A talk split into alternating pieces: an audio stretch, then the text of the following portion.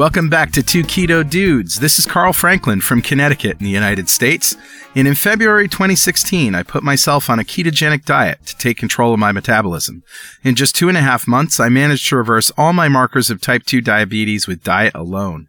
As of now, I'm 80 pounds lighter with no signs of diabetes or heart disease. Hi, I'm Richard Morris in Canberra, Australia and I've been on a ketogenic diet for three years. When I started, I was very sick with complications from type 2 diabetes. Within six months of starting a ketogenic diet, all of my biomarkers of disease had disappeared. I've also lost about 80 pounds and I've completely turned my health around. And this show is a document of my progress through ketosis and Richard's experience thriving for years in ketosis. Oh, yep. and hopefully that might help a few people who are curious about this kind of dietary hacking. Yeah, we're not doctors. We don't want to give anyone any medical advice, but we are keen to share our own experiences. We're actually both software developers, so we're not afraid of a little technical detail, are we, Carl? Not on your life. We have done some research into our own deranged metabolisms and the science behind them. We hope to share some of that research. Where possible, we intend to put links in the show notes to cite research supporting any claims that we make. You'll probably work out pretty quickly that we're both foodies. Oh, yeah. We love to cook and we love to eat. Mm-hmm. In every episode, we both share a keto recipe that cannot be ignored. Ignore it? I dare ya. I dare ya. So let's start podcast number 72 Bad Science with Nick Mailer.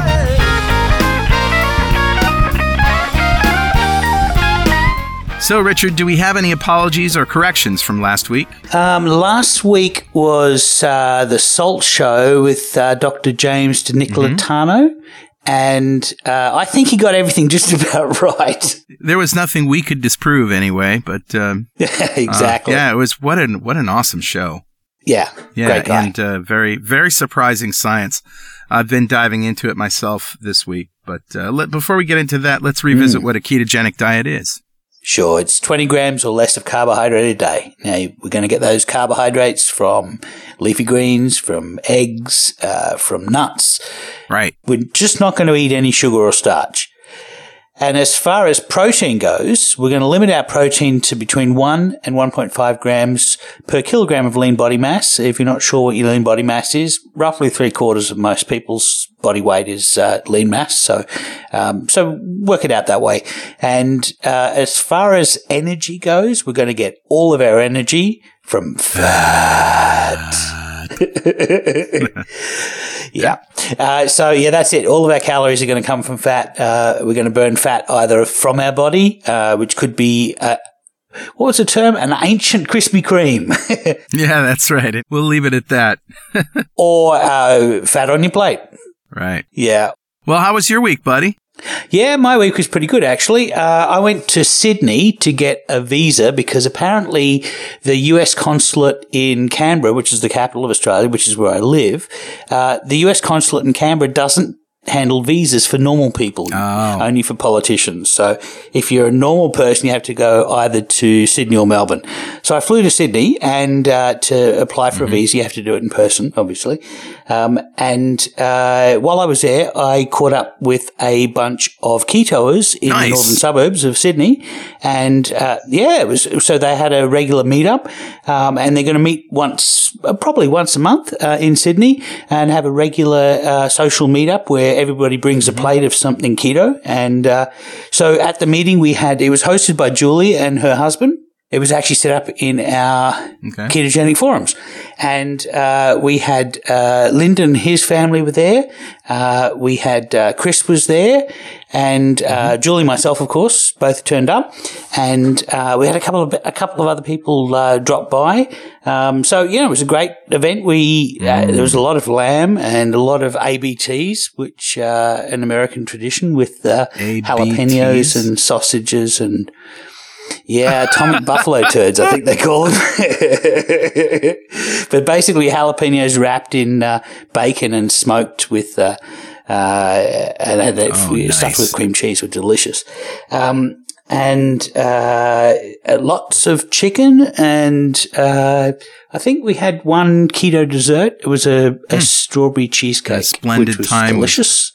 Uh, but it was a wonderful night. At, a splendid time indeed. Uh, so yeah, so that was my week. How was yours, Carl? My week was pretty good. Uh, um, well, it was it had its ups and downs, but let's just say I went to Oslo, Norway for a conference. hmm And, uh, I- you know, if you're choosing to eat ketogenic and not fast, As you do. it's very difficult um, overseas, especially because there's just not a lot of fat. There's not enough of it. And so what ends up happening is you eat more protein and you get hungrier Mhm. and are more tend to, yeah, it's just, Slippery starches. just not good. So, and, and I couldn't really, f- well, I guess I could have fasted if I wanted to be a jerk, but there was just a lot of social time and it Yeah. makes people uncomfortable. So Yeah. it's one of those no-win situations. I did the best I could and, uh, very happy to be back home Yeah. and, um getting ready to do another fast. Well, the national dish in Scandinavia is a smorgasbord, which is literally a sandwich the table. best so- meal of the day is breakfast. It's a breakfast buffet, and I can have bacon Yes, and true. eggs and salmon and cream cheese. Yeah, Mm, it's wonderful. The only problem is it's early in the day, and that isn't really compatible with the way I eat anymore. So, Right. No, and all, all the social events in the afternoon and evening, right? yeah, exactly, exactly. So the ultimate thing would be is if I could have had that breakfast buffet at three o'clock in the afternoon. But it just doesn't work that way. They close at ten. There's something civilized about an all day breakfast, isn't there? Yeah, yeah, very much, very much. But I'm I'm back in the swing. I ordered a whole bunch of more uh, bagels from Fox Hill Kitchens, and uh, already I'm Nice. I'm I'm back on a, a salmon and cream cheese, like smoked salmon and cream cheese bagel kick with capers and uh, bacon and eggs. Just fun, fun, fun. Getting prepared to do another fast. Yeah. Well, you know, I'm going to Yeah, be there in I like uh, 14 days um, to, to help get ready for Keto Fest. So I'm looking forward to trying some of those bagels when I get there because I Yes, can't yes, get them out yes. here, obviously. Right. Well, before we get to that other section that we do where we both scream our brains out and read some communications, we're going to give away a two, You're trying really hard not to say Yeah, it, aren't you? we're going to give away a two keto dudes coffee mug to one lucky member of the two keto dudes fan club. nice. And uh, if you don't know what that is, go to fanclub.2keto.com. Just answer a couple of questions and uh, join the fan club. Mhm. And this week's winner is Ethan R. Burke. Well done, Ethan. Yes. you get a mug with our mugs on it nice. just for being awesome and for being a member of the fan club. All right. You know what that means? yeah, I feel good now that we've given away stuff and we get to that part we call "Mao."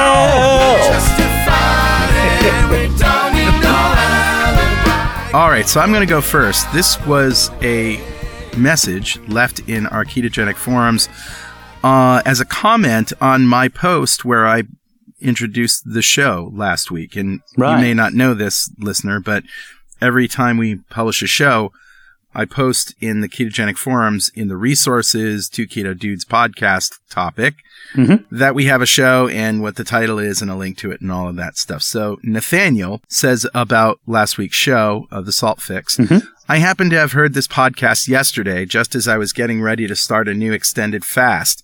I went to the grocery store and got the best I could find.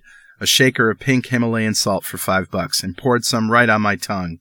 That first time got me almost to the point of nausea. Ugh. But once Yeah. that passed, I scaled back to smaller doses throughout the day and used it as I felt the need. I have to say, I have never felt that good on day one of a fast. Wow. And on day two, it's starting off strong. Seriously. Wow. This is one of your best episodes ever. That's awesome. Very awesome, Nathaniel. And I can't, of course, we can't take credit for it. Megan Ramos was the one who clued me into that, uh, who will also be speaking at Keto Fest, by the way. She will. She will. And Himalayan salt, uh, Dr. James DiNicolantonio uh, mentioned that the best salts were ones from old seabeds. And Right. Himalayan salt, by definition, is an old seabed that's been pushed up uh, into Right. the Himalayan ranges. So, yeah, Yeah. perfect. Excellent. So who you got, Richard? So mine is from Kim. Kim's one of our moderators on the ketogenic forums, and she has her own Facebook group. And she actually posted uh, in a couple of places. Uh, she says, "So you know that article from the American Heart Association that said." Don't eat coconut oil. Use vegetable oil. Right. And everybody was freaking out about that. Yep. It looks like the soybean growers recently promised the uh, American Heart Association half a million dollars. What? No, that's not sketchy at all. What? And I, I found, I found the press release. This is from Bayer.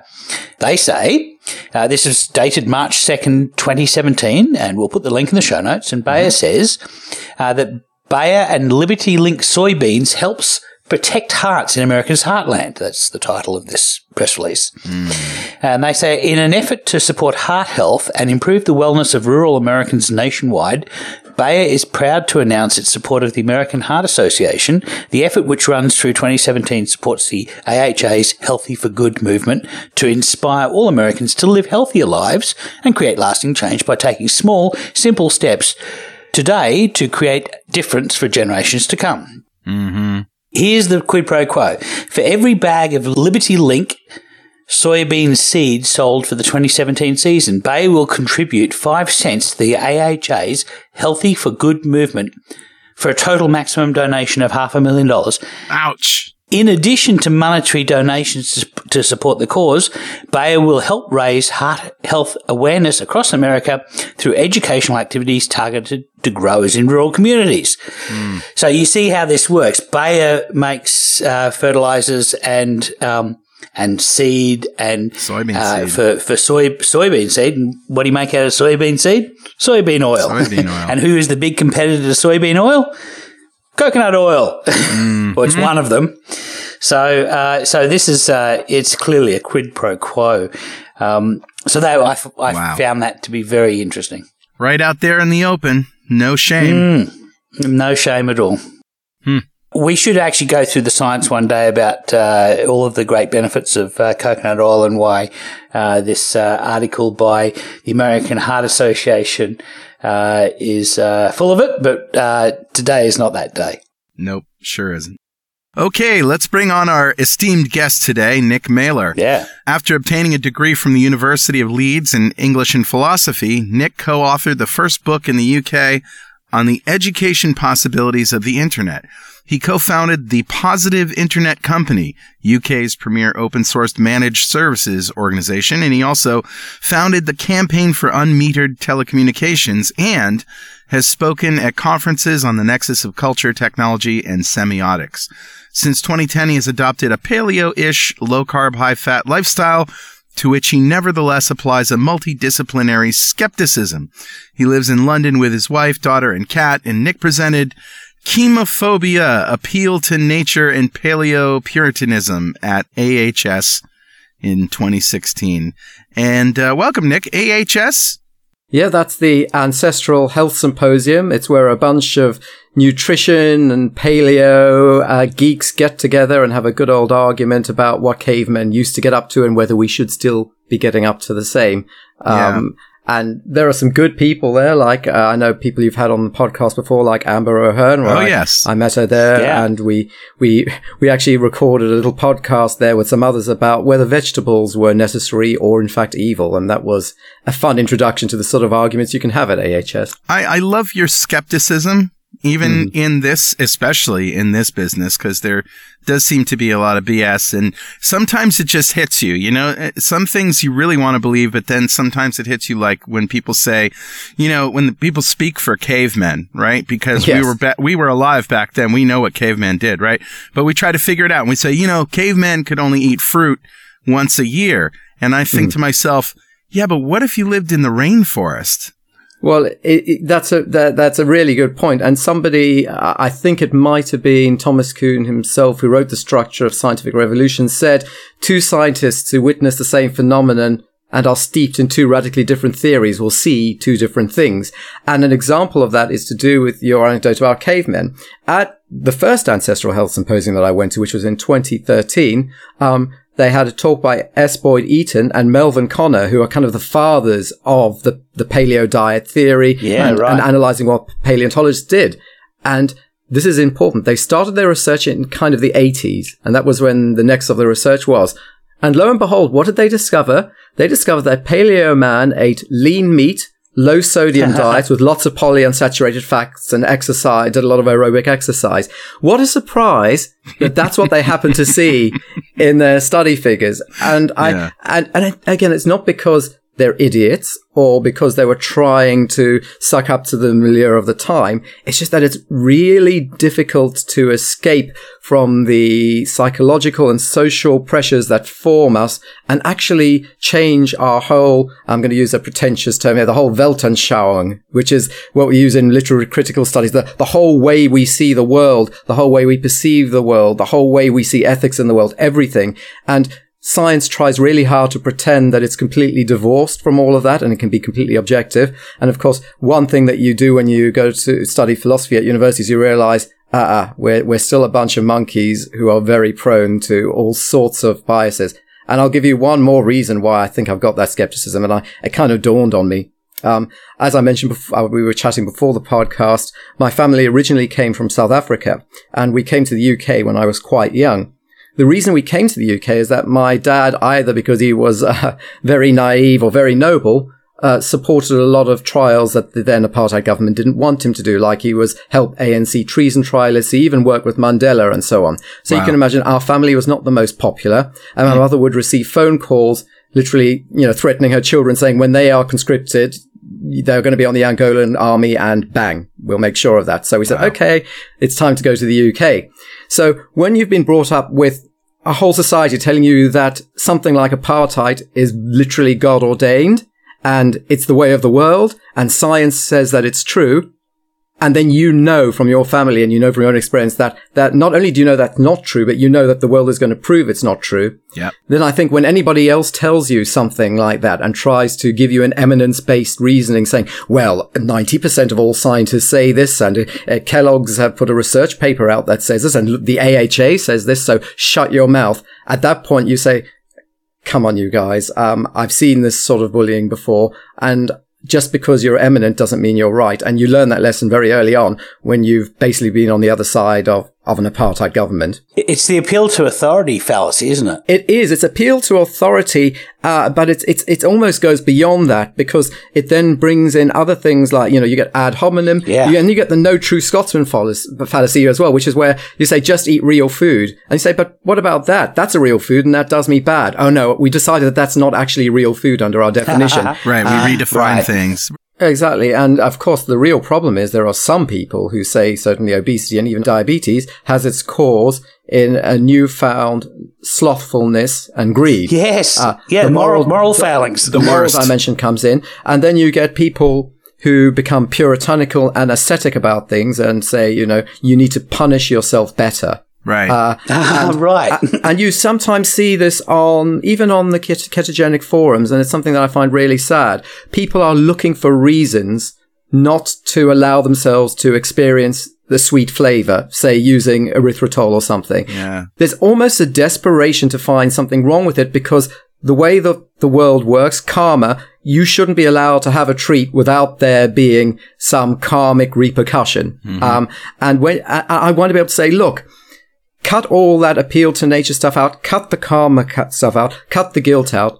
do the research. If, if you are persuaded that this particular ingredient, whether you call it a chemical or a frankenfood or what, I don't care what you call it. If you're persuaded that that's not going to have bad metabolic effects on you, then enjoy it don't be guilty because if you're guilty, then eventually you're going to allow that guilt to take you over. You'll binge on the real stuff and right. you'll just say, well, I, I'm a weak person. I couldn't cope anyway. I'm all for trying to give people the best aesthetic, um, experiences they can have. And to be fair, I think that's kind of what some diabetologists do, but they screw it up because they say, we don't want diabetics to have to give up eating bread. We don't want diabetics to have to give up having their sugary treats. When they go to a birthday party, I, I read a book, a kid's book for type 1 diabetics saying, right. you don't have to give up having a slice of birthday cake. Right. Just cover it up with insulin. Yeah. So you have a, a, kind of a, a metastasized, well, uh, well thought out thing over there that kind of gets cancerous,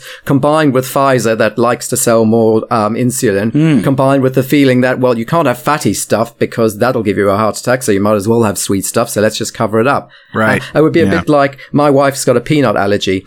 And the way that diabetics are treated would be a bit like saying, you shouldn't have to give up peanut butter. Why don't you just go around uh, with an EpiPen and inject yourself every time you enjoy your treat? Yeah. Which, of course, mm. when you put it like that, sounds crazy. It's but that's exactly ridiculous. what we're doing, isn't it? exactly yeah. what we do. Hey, you know, speaking of the ketogenic forums, you answered um, a message in there, and, and I'd like you to bring that back to the show and tell everybody about it. But so I guess, Richard, that means that Nick is going to do a little segment on.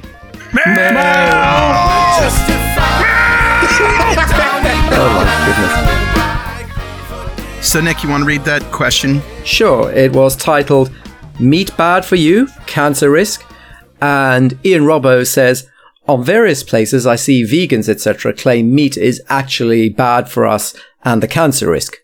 We know some studies show a quote link between processed meat and cancer, but of course, let's ignore the side orders of carbs. However, Yeah. I've never seen any actual real science on this. Richard, Carl, maybe this could be a section of the show to debunk this, but I suspect there is no science that shows this, and I would love to be able to debunk with some actual science that disproves it. Nice. Well, that's set up right for you, I think. There you go. Meatball. I, and basically what I, I pointed out is that when you actually look into the so-called science that proves that they like to think proves that red meat in particular is a cancer problem, I point out that there isn't actually any evidence beyond some quite badly abused epidemiology.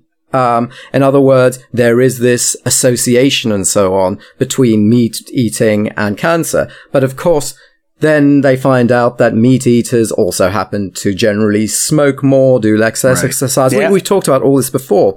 But hmm. sometimes they say things like, oh, well, we've corrected for it. And when a mathematician says they've corrected for it, they mean they've tried their best to even out the playing field. But that's really tough to do. And in some places, it's actually impossible to do. And I'll give you an example of why that's the case.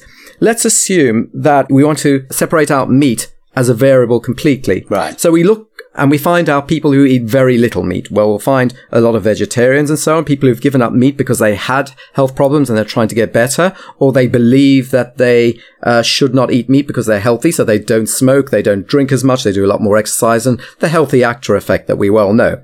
Um, because of the propaganda that said that v- vegetarianism is the way to go with that, it comes along for the ride. But then you say, okay, who eats a lot of meat? And of course, we find out that most of the time people who eat a lot of meat are people who haven't been listening to the so-called healthy advice. That's so, right. Or have ignored it intentionally. Yes. S- mm. But with what what we're really looking for is amidst all of those, what proportion of people in an epidemiological study would be, say, like Amber O'Hearn, somebody who mm. really cares about her mm-hmm. health, mm-hmm. who Yeah. doesn't smoke, who drinks moderately, mm. who exercises, and only eats meat. How big do you think that co- that retrospective cohort would be Right. within current society? Insignificant. A handful? Hmm. Yeah. Yeah, very, uh, very low. exactly. I've never met anyone quite like Amber, actually. No. Exactly. Who has? So, so if we were examining that cohort with epidemiology, and we say, right, let's see what happens with cancer, and we suddenly look and we find, find let's say we find five or ten people, you know, and Yeah. of those, let's say two of them happen to get cancer, one of which is completely genetic, and the other which is they happen to work in an asbestos factory or something, you know, just to use a sure. um, at that point, you'd say, oh, right, well, they have a, that cohort has a 20% cancer rate. Just Yeah. because of, because of fluke, Sod's law, because when the retrospective cohort is so small, you can't really say anything significant about them. Right. So you, there's no correcting. So when they say, oh, well, we've corrected for age and we've corrected for exercise and we've corrected for smoking, the question is, okay, how many people are you comparing who do the sad diet or are vegetarians and healthy with people who only eat meat and are healthy? And at that point, Right. I challenge you to get a coherent answer. And, uh, and, that, and that's why this, even with the best will in the world, if you're doing retrospective analyses, it can't work because the people we're interested in, people who are healthy and eating meat-based or ketogenic-based diets, there's, there's almost nobody there. Nick, I think um, for me, the more telling science and the more persuasive science has to do with those that show non-correlation versus those that show correlation. Because as we know, correlation does not equal causation. So in your case, you know, the correlation between people who eat meat and develop cancer, while there may be a correlation, as you're saying, the people that eat meat also probably smoke and also probably don't treat themselves well and don't exercise and yada yada. Yeah. So, so you really can't say it was the meat that caused the cancer.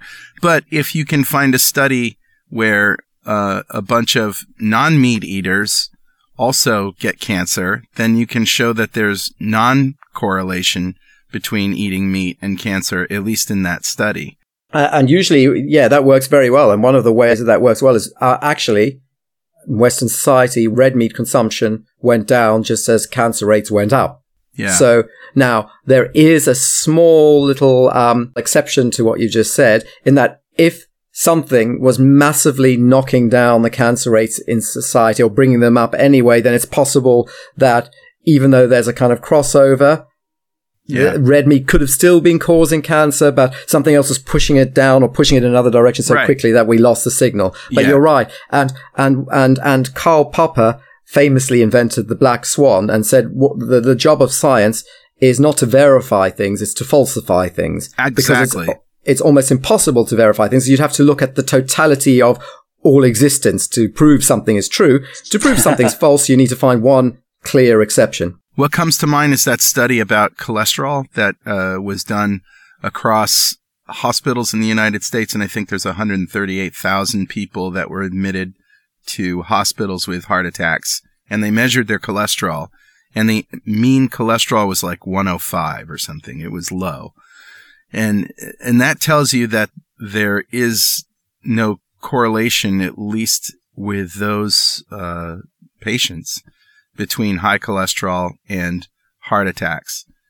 Um, you know, the, I, I guess you could say non-correlation equals non-causation, but even Yes. that is probably a little bit of a, Well- you know, it's probably 80% of, of true. some people try to then say, oh, well, the reason their cholesterol dropped was because of the crisis their body was having during the heart attack. Right. But hmm. people have actually looked at data and said, well, okay, let's look for when we can find data on people who had their cholesterol tested five years before, 10 years before. Yeah.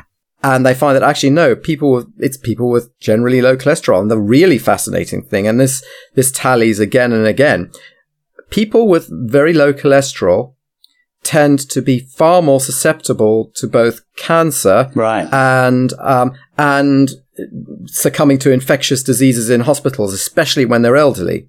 So some people said, well, it's just the, the cancer is somehow pushing cholesterol levels down, or the infection is pushing cholesterol levels down. But again, they said, okay, let's check that theory, and they go back five, ten years. No, no, no. The low cholesterol tracks uh, the end result way before it there should be any causal effect on the cholesterol. So that's a, a very interesting theory. And, and, you know, we talk about old people and the, the advice they're given. My grandmother is, is 96 years old and her GP still wants to put her on a statin for her cholesterol Incredible. levels. I'm, I'm almost certain that had she been put on a statin five, ten years ago, she wouldn't be alive now because she's had a number of infections, which I suspect she would have succumbed to. Wow. Um, Right. but of course, they don't look at the totality of that data because they've got the very simple messages that are given to them and the very simple language that's given to them that affects a physician just as, much affects anybody else. Statins, cholesterol, artery clogging, saturated fat, the mood music, the metaphors that flow past us every day. Red meat, red like the devil, red like carnality. It's, it's, and that's kind of what I do because, you know, I get a degree in English philosophy. What am I going to do with my life? Well, one of the things I can do other than being a burger flipper is I can be really tuned to how language is manipulated and how we can fall into certain linguistic traps. I- uh, this is uh, neuro linguistic programming, right? Not quite, no, because I think that can that that descends far too quickly into pseudoscientific nonsense. Okay. Uh, like, oh, he, oh, he's, he's touched the he's touched his nose and then said the word "boo." That means that Right. he, uh, you know, no, that none of that nonsense. That there is an interesting word in uh, literary criticism and in critical thinking theory that's called problematization, and that is you're constantly, and believe me, it exists. Uh, it- and what that means is you take something that's taken for granted. That's one of those phrases like artery clogging saturated fat that just seems to flow a little bit too easily. Right. It's almost one word without any uh, spaces in between, isn't it? Yeah, Exactly. right. It's a given. Heart healthy whole grains. Another Ah. one, yeah. and and whether whether it's in a novel or whether it's something by Pfizer or a press release of AHA, you take the Yeah. text as it's called and you mm-hmm. problematize it. That is, you force yourself not to take it for granted. You force yourself to look at it anew. You force yourself to consider who's saying this, why are they saying this, why are they using these words? What are the implications of the metaphor they're using? Who benefits from this phrasing? And who's harmed by it?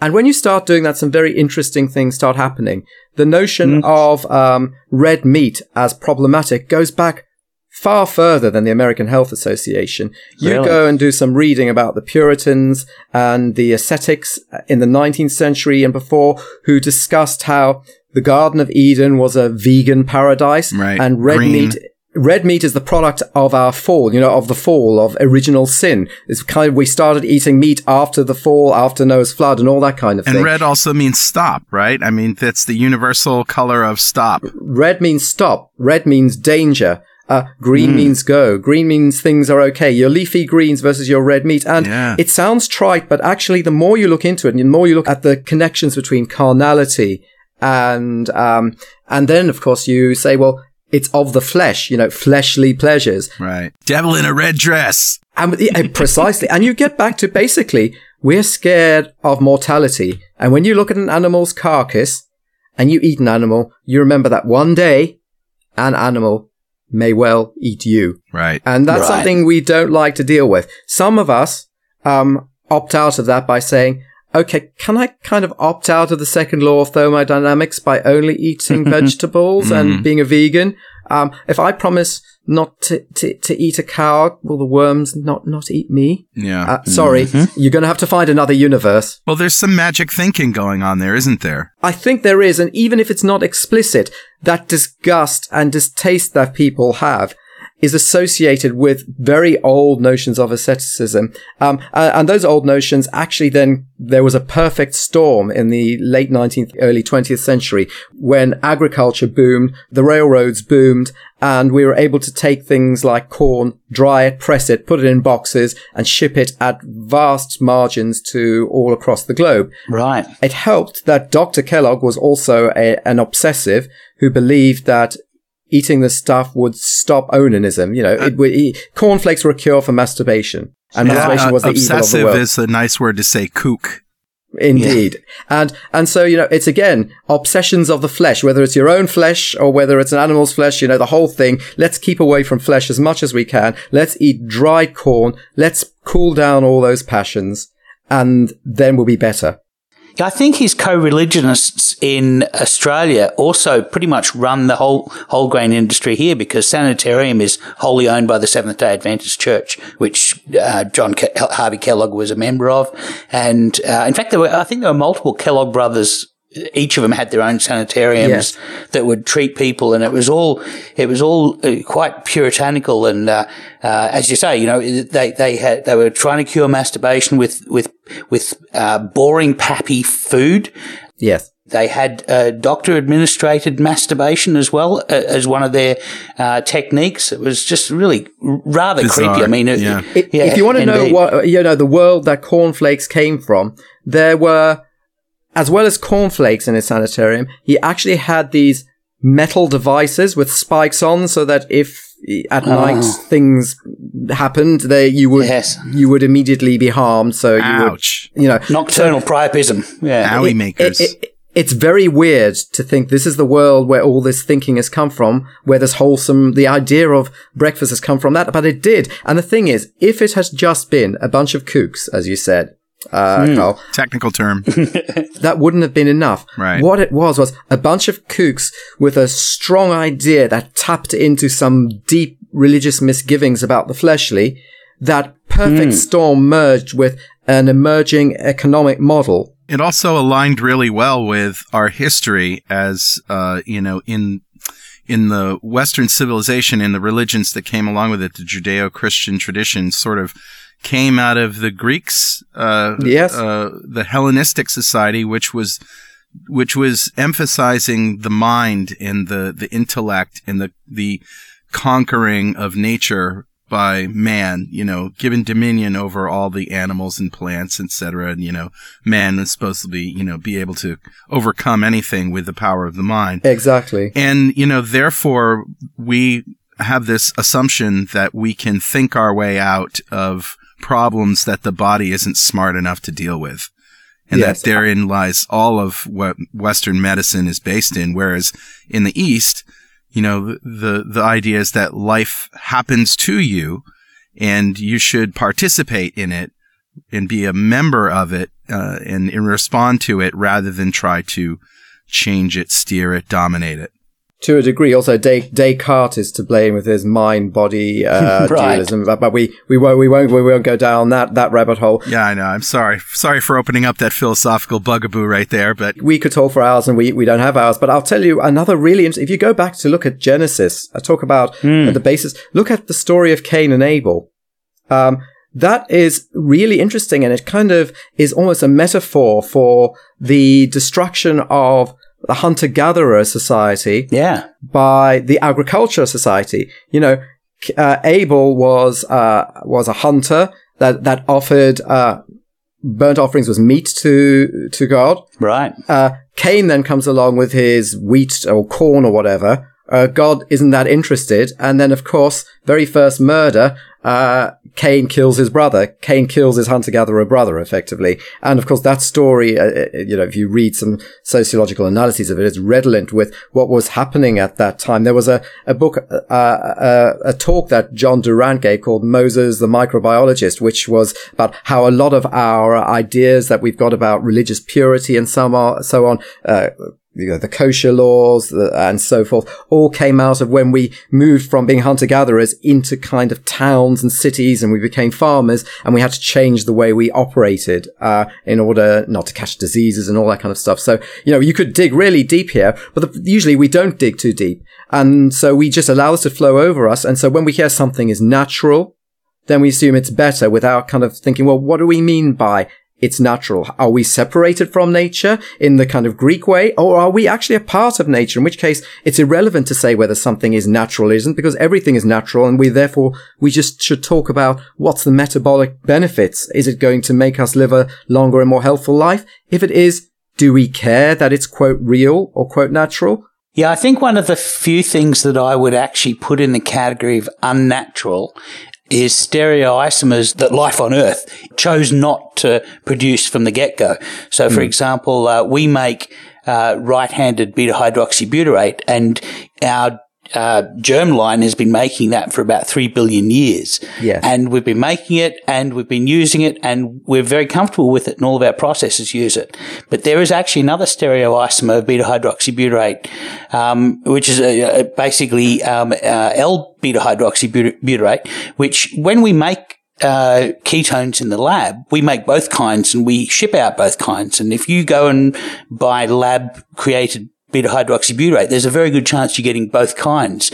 Well, one kind we're used to dealing with and the other kind is entirely, and I would use this word at risk of provoking you and calling it unnatural because it is the other stereoisomer. And it's a little bit like Tetris, the L shape in Tetris. You know, if you have a slot for an L shape and you get the wrong the, the, the mirror imaged L, it's extremely frustrating because it won't fit in to that slot. Exactly. And I think maybe the only one thing I would say is maybe rather than calling it unnatural, I would call it unprecedented mm-hmm. or That's unusual. Uh, because of course it's still a product of nature. It just happens that oh, yes. it's unprecedented. Now, some unprecedented things that we find are lifesavers. Uh, antibiotics, for example, were unprecedented yes. in nature, but thank heavens for them. And it's right. a pity we mm. use them so much that we can't use them anymore. So even then, it's all natural. So let's just start, let's avoid the word natural altogether and let's talk about what we mean. We mean we're introducing something that we can't metabolize. Right. Okay. Or we're not sure that how we're going to metabolize, at which point then what you do is you say, well, we need to do some studies to see what exactly happens to this stuff when it goes through us.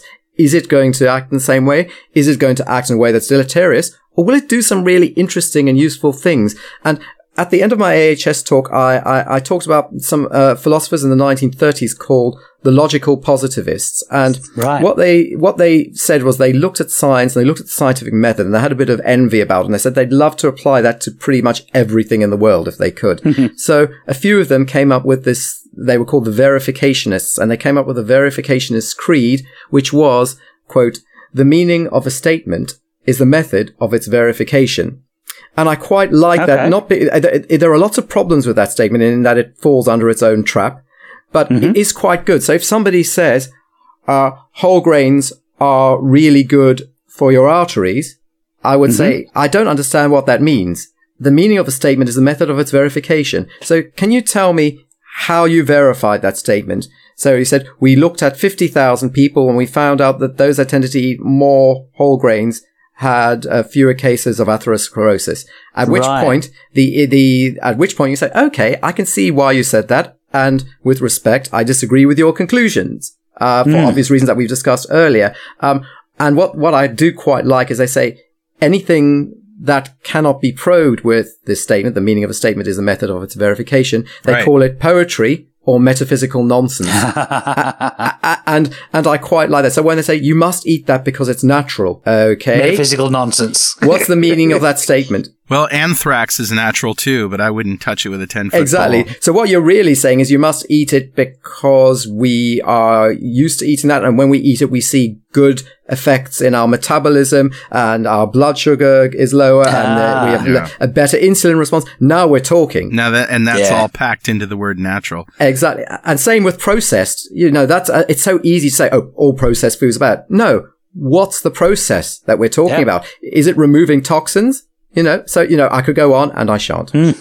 well, Nick, I really want to get to the practicality of bad science and, and in particular for our listeners, being able to spot bad science when, when somebody sends a study like this latest one that we were talking about, about coconut oil being, you know, causing all sorts of heart problems like that. When you look at the study, are there telltale signs that should send up warning flags. And I, am I'm, I'm linking in the show notes to uh, Chris Masterjohn uh, podcast where he basically says how to read a paper, a scientific paper, and you know to determine uh, whether it ha- it smells of bogosity or not. Uh, what do you say? Well, again, I mean, I, I come back to the good old uh, Vienna Circle, the 1930s verificationists. The meaning of a statement is the method of its verification. So you tell me that coconut oil, the statement is coconut oil is just as dangerous as butter or more dangerous than butter. Okay. You need to verify what you mean by that. So you've done some experiments that prove that butter is dangerous because of what? And then you've done some more experiments to prove that coconut oil is even more dangerous. How? Hmm. Uh, read through the paper and look for the answers to that verificationist question. Is, does it reveal the experiments that we're talking about? Does it reveal the lab data?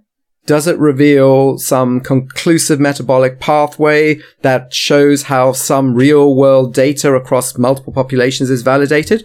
Or is it that they cherry pick three or four studies that were conducted in a particularly shoddy way a long time ago to prove their point based on the sort of trashy epidemiology that we were talking about earlier, and then do a bit of math torture on it.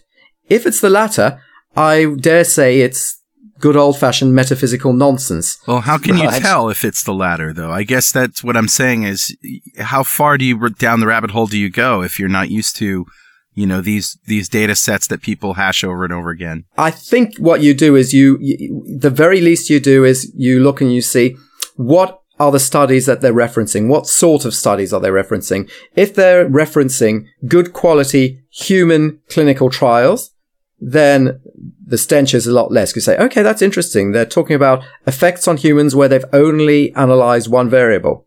If they're talking about animal trials, where they're only looking at one variable.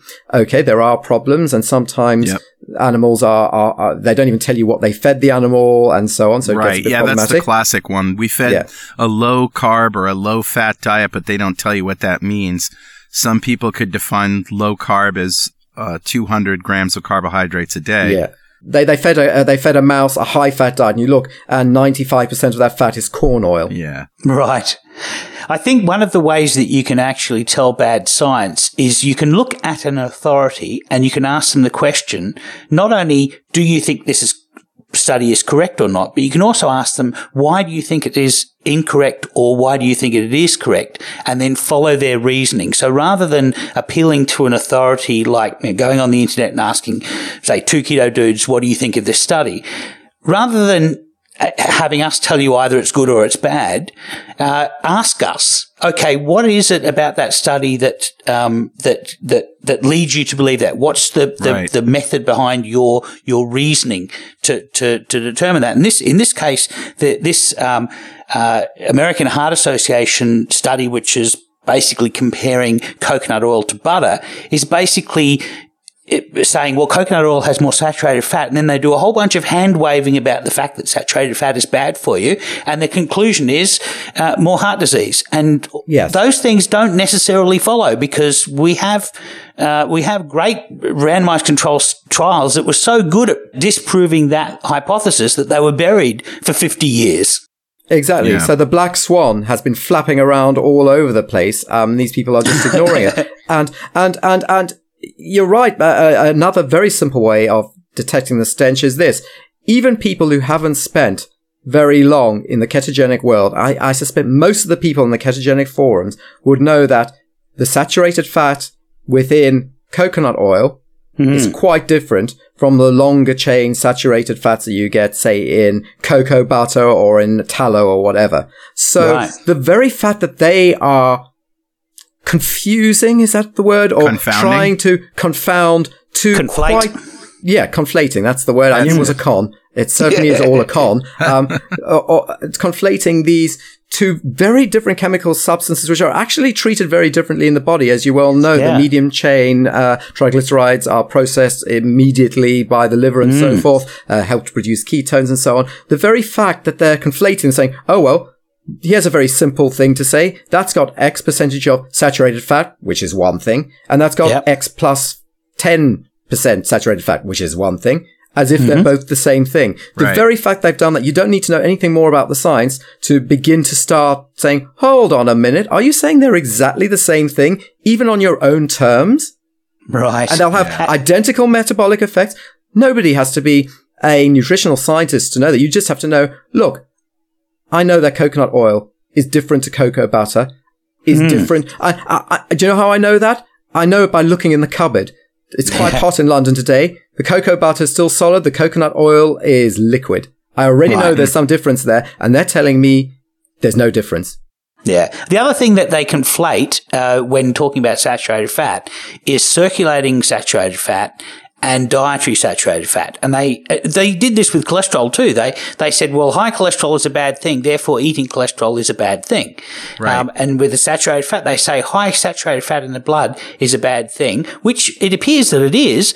But mm. eating eating saturated fat, if you're on a ketogenic diet, you burn saturated fat preferentially, so you have a very low amount of that in your blood.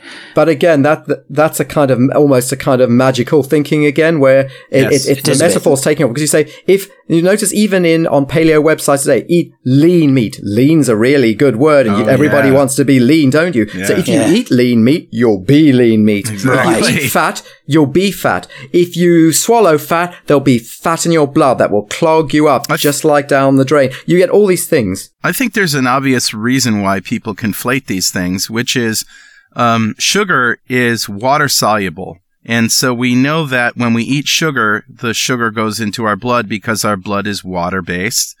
And we can see that happening, right? It goes into the bloodstream. Mm. And we think that fat does the same thing, but we forget that fat is, is in water don't mix. That's why hmm. we need lipoproteins to carry fats around our bloodstream. We need these boats that are water soluble. Exactly. Right? And so people don't, oh, well, how do the lipoproteins get in there, right? Or do we just, does the fat just automatically jump into a boat and get on there? No, no, there's actually a complex process. And, and exactly. so we don't understand that process and think it works exactly like sugar, uh, but it doesn't. And and also the the real problem with that is okay, it's very well that a layperson doesn't understand that, but I can tell you from experience that doctors don't understand that either. And I'll give you a personal example of that. A uh, I I got a fasting blood test once, and the doctor mm-hmm. looked and I had low fasting triglycerides and said, "Oh yeah, you obviously don't eat eat a lot of fat. Are you a vegetarian?" uh, because to this doctor, eat fat equals triglycerides in the blood. Yeah. And I didn't say to the doctor, oh dear doctor, um, you know, an hour after you've eaten, all the chylomicrons have taken the dietary fat from my gut and have dealt with it. Yeah. That's Yeah. not going to be dietary fat there. It's produced by the liver with regard to uh, o- uh, over over energy source, usually from fructose or something like that. I learned about that from Dave Feldman. Exactly, but of course yeah. the doctor doesn't, you know, and this is a this is a GP, somebody who's been who understands metabolism or thinks he does. But even there, the simple metaphors beguile you. Uh, the same thing happened the other day. Uh, there was a big press release here about how uh, there was a new um, immunization, a new vaccine against cholesterol. The new Right. Wow. TKCS9 vaccine, they called it. The reason they call it a vaccine is quite clever Mm. It forces us to produce certain antibodies, and those antibodies happen to destroy parts of our liver that produce uh, enzymes that uh, affect LDL receptors. Oh, what could happen? that, can, that couldn't possibly be bad, could it? No, no. so, of course, it doesn't sound very good when you say we're giving something that's forcing an autoimmune disease on you, which is literally what it's That's doing. what it's doing. Right. but if you call it a vaccine, then of course, if you're opposed to it, guess what you are? Right. An You're an anti-vaxxer. anti-vaxxer.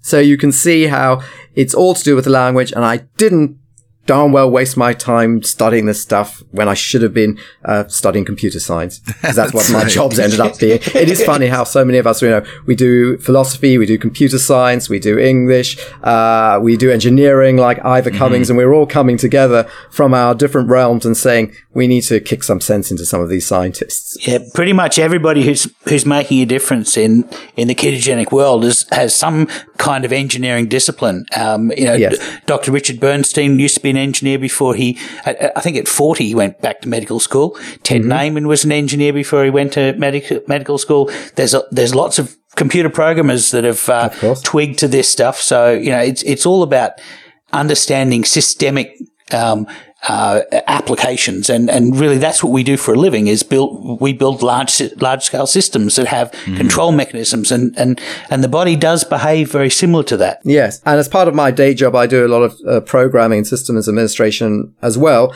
And the thing is, a computer cannot be beguiled into behaving properly with a p- pretty metaphor. if you don't get the logic right, you're screwed. And I think we are therefore trained to start looking, cut, cutting the crap in all sorts of other realms to get to Yes. the core of the program, so to speak. Yeah. Uh, Yeah. You know, we're looking for good algorithms. Exactly. And we and we we know a bad algorithm when we see one. A code smell. Well, yeah, code smell. Well, we've taken up 45 minutes of the show with this amazing interview, and I got a feeling that we could just go on and on and on and on. There's a few points that I wanted to even go further down, but in the interest of time, we, we won't. But- Too many rabbit holes. Yeah. Too many rabbit Well, holes. you're going to have to come back, I think is what I'm saying. Very happy to do it. We're going to see you at Keto Fest, right? I am going to uh, see you at Keto Fest, and uh, I hope that we can uh, share a beer, a, a no calorie beer. Uh, sorry, no calorie. You see, I've even fallen down there. A no carb beer uh, Yeah. at Keto Fest. You need to bring some of those with you. Yeah, well, I still have two in my fridge, so Nice. yeah. Keep one. Yeah. Well, thank you very much for having me, guys. It's been a genuine privilege. Thanks for being here, Nick. You know, one thing we didn't bring up with uh, Nick was that um, Bayer thing that you, you Yeah. well, you brought it up re- a little bit, but we didn't really talk about it all that much. But how blatantly obvious was that? I know, right in your face, isn't it? Yeah, terrible. Well, I'd Oh, like to have Nick back a couple of times uh, in the next year just to check yeah, on in. a regular basis. Yeah, it's he's great. So I know that uh, Nick Mailer and Amber O'Hearn and a couple of other people are keen to do to have a salon at Keto Fest, which is basically where they just sit in a room and just chat about stuff. Uh, and we're working on organising something like that. Great uh, idea. To yeah, so I, I'm I'm I'm not sure if it'll be in a local pub or it might be at Karaman Jacotti's house, or but we will organise to have uh, an event sometime Sunday Sunday evening after the the regular Keto Fest uh, events have all finished. Sounds great. You know, the Washington Street Coffee House is a pretty good venue to hold about 20 people who just want to get together, have a cup of coffee and talk. But I think it closes early and especially on Sundays. So that might not be a good, well, we'll, f- we'll find a place. Yeah. yeah we will. Are you hungry, buddy? Oh yeah. it must be time for recipes.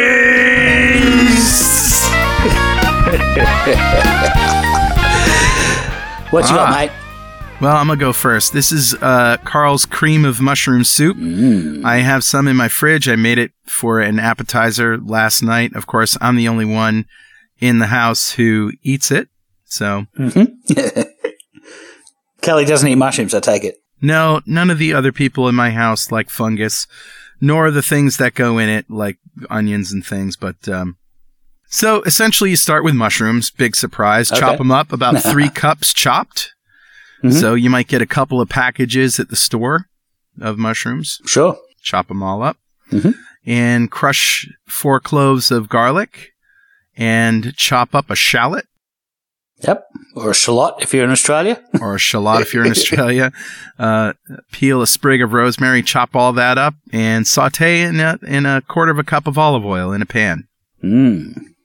You want to get all that good and happy and golden brown on a low or medium low heat. Oh, yeah. And then after they've tenderized and the garlic is no longer sharp and all of that, you add 2 Mhm. cups of low sodium chicken stock and bring it right up to a boil. Right.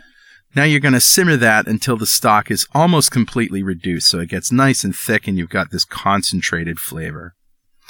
Now you add a tablespoon of butter or four tablespoons of butter actually yep. and about a tablespoon of onion powder.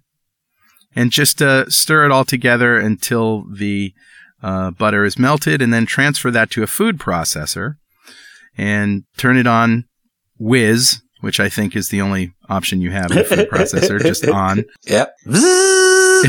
Yeah. and whilst processing, add one cup of heavy cream. So, optionally, if you want to thicken it up, you can sprinkle a half a teaspoon of xanthan gum over that. sure. And I actually got the xanthan gum that comes in a little shaker now because Ah. it's so hard to uh, to get it not to clump when you're just you know using a Yeah. spoon. Yeah. So now you want to salt and pepper to taste. So that Mhm. that's the reason why I don't use um, salted or standard chicken stock or bouillon. I use the low sodium Right. chicken stock because I want to add the salt at the end, just so that you can nail it. You know, Dial it in, yeah. dial it in. And as it turns out, I use a lot of salt. I'm not surprised after the last podcast. That's right. Yeah, I want it really Mm. salty and rich and creamy and buttery and all of that. So yeah. uh, then you just, you know, spoon it out if you want to uh, put it in a pan and heat it up a little bit before you serve it. That's really good. Sprinkle some uh, herbs on top and enjoy. Nice. Yeah, mushrooms are like tomatoes and chicken. They all love salt. Yeah, I sure do. So that's my that's my recipe. What do you got? Um, my recipe is what I ate last night, uh, which is a cauliflower soup. Ooh, And the way that, yeah, the way that I made this, it, I had some whey left over from Julie making some triple cream brie. Now, normally I wouldn't eat whey. I'd give it to my dogs, but yeah, we don't have any dogs right now. So uh, it was been sitting in my fridge for a couple of days and I thought to myself, I need to find something to do with that. Now, you probably remember when I did my brown chicken stock, I would get chicken and uh, chicken wings in particular, and I would Yeah. sprinkle some milk powder over the top of them Right, and then right. put them in the oven. And that milk powder, what the milk powder does is it, it, it basically adds some lactose, the milk sugars, to combine with the um, the proteins in the surface of the skin, which causes the Maillard reaction to occur, which is basically caramelization. So it causes chicken to go very caramelized in the oven. Well, cauliflower has not a lot of protein in, but it has some plant sugars in it. yeah, So what we're going to do is add to the cauliflower some protein, and that's basically the other side of that reaction. It's, we're Oh. basically adding protein to a starch, and that's causing it to uh, um, uh, have the Maillard Maillard reaction again.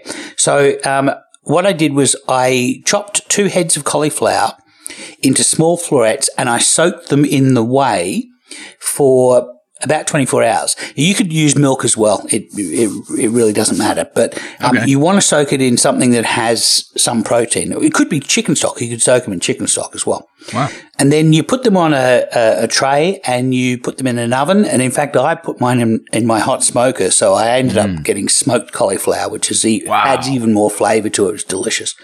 So what this does is it, it that, that uh, adding a little bit of um, uh, milk or stock or whey to the cauliflower causes it to brown up very quickly in, in, in the, in the oven when it's roasted.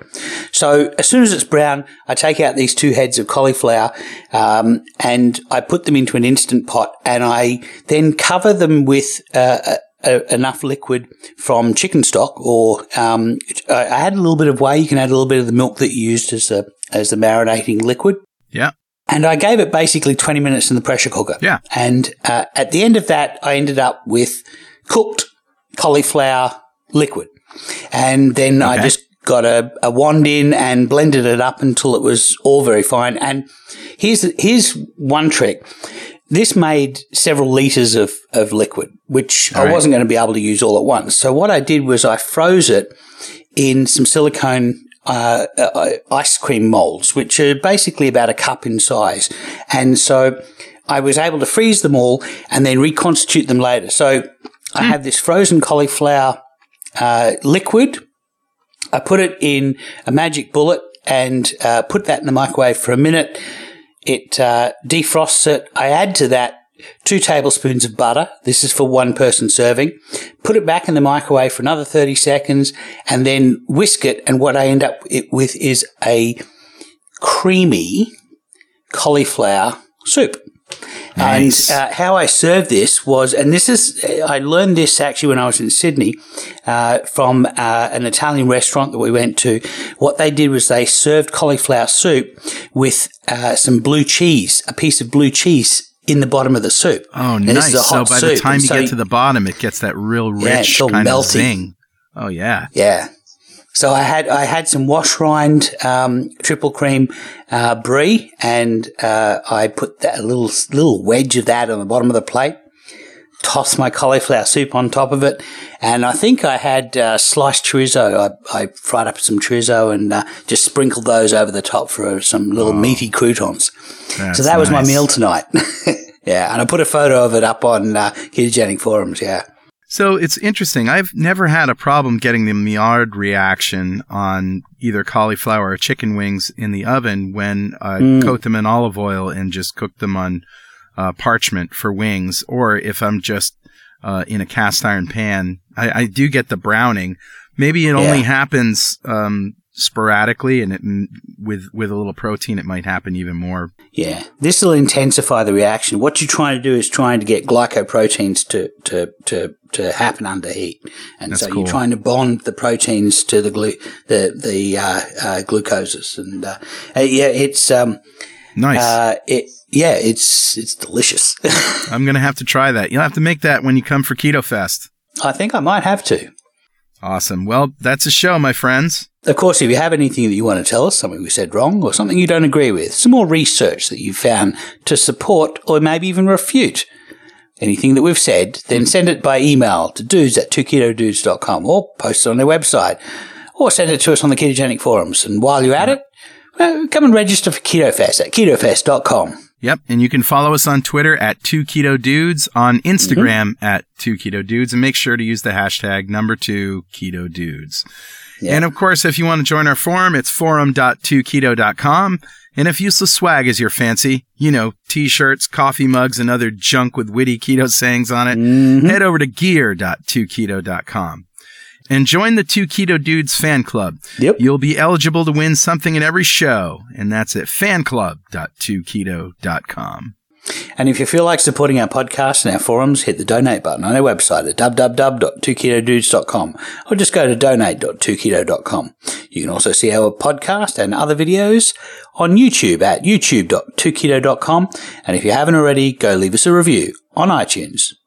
Two Keto Dudes is engineered by Brandon Wen for Pwop Studios and produced by Carl Franklin. That's me. Pwop Studios started in 1999 as a full service audio and video production facility with podcast production experience since 2002. Online at pwop.com. So, Carl, where did you get the name Pwop from? Pwop is the sound of a forehead slap. it's usually accompanied by its brother, Dope! Dope! All right, buddy. Keep calm and keto on. Yeah, keep calm, keto on, mate. All right. We'll see you next time on Two Keto Dudes.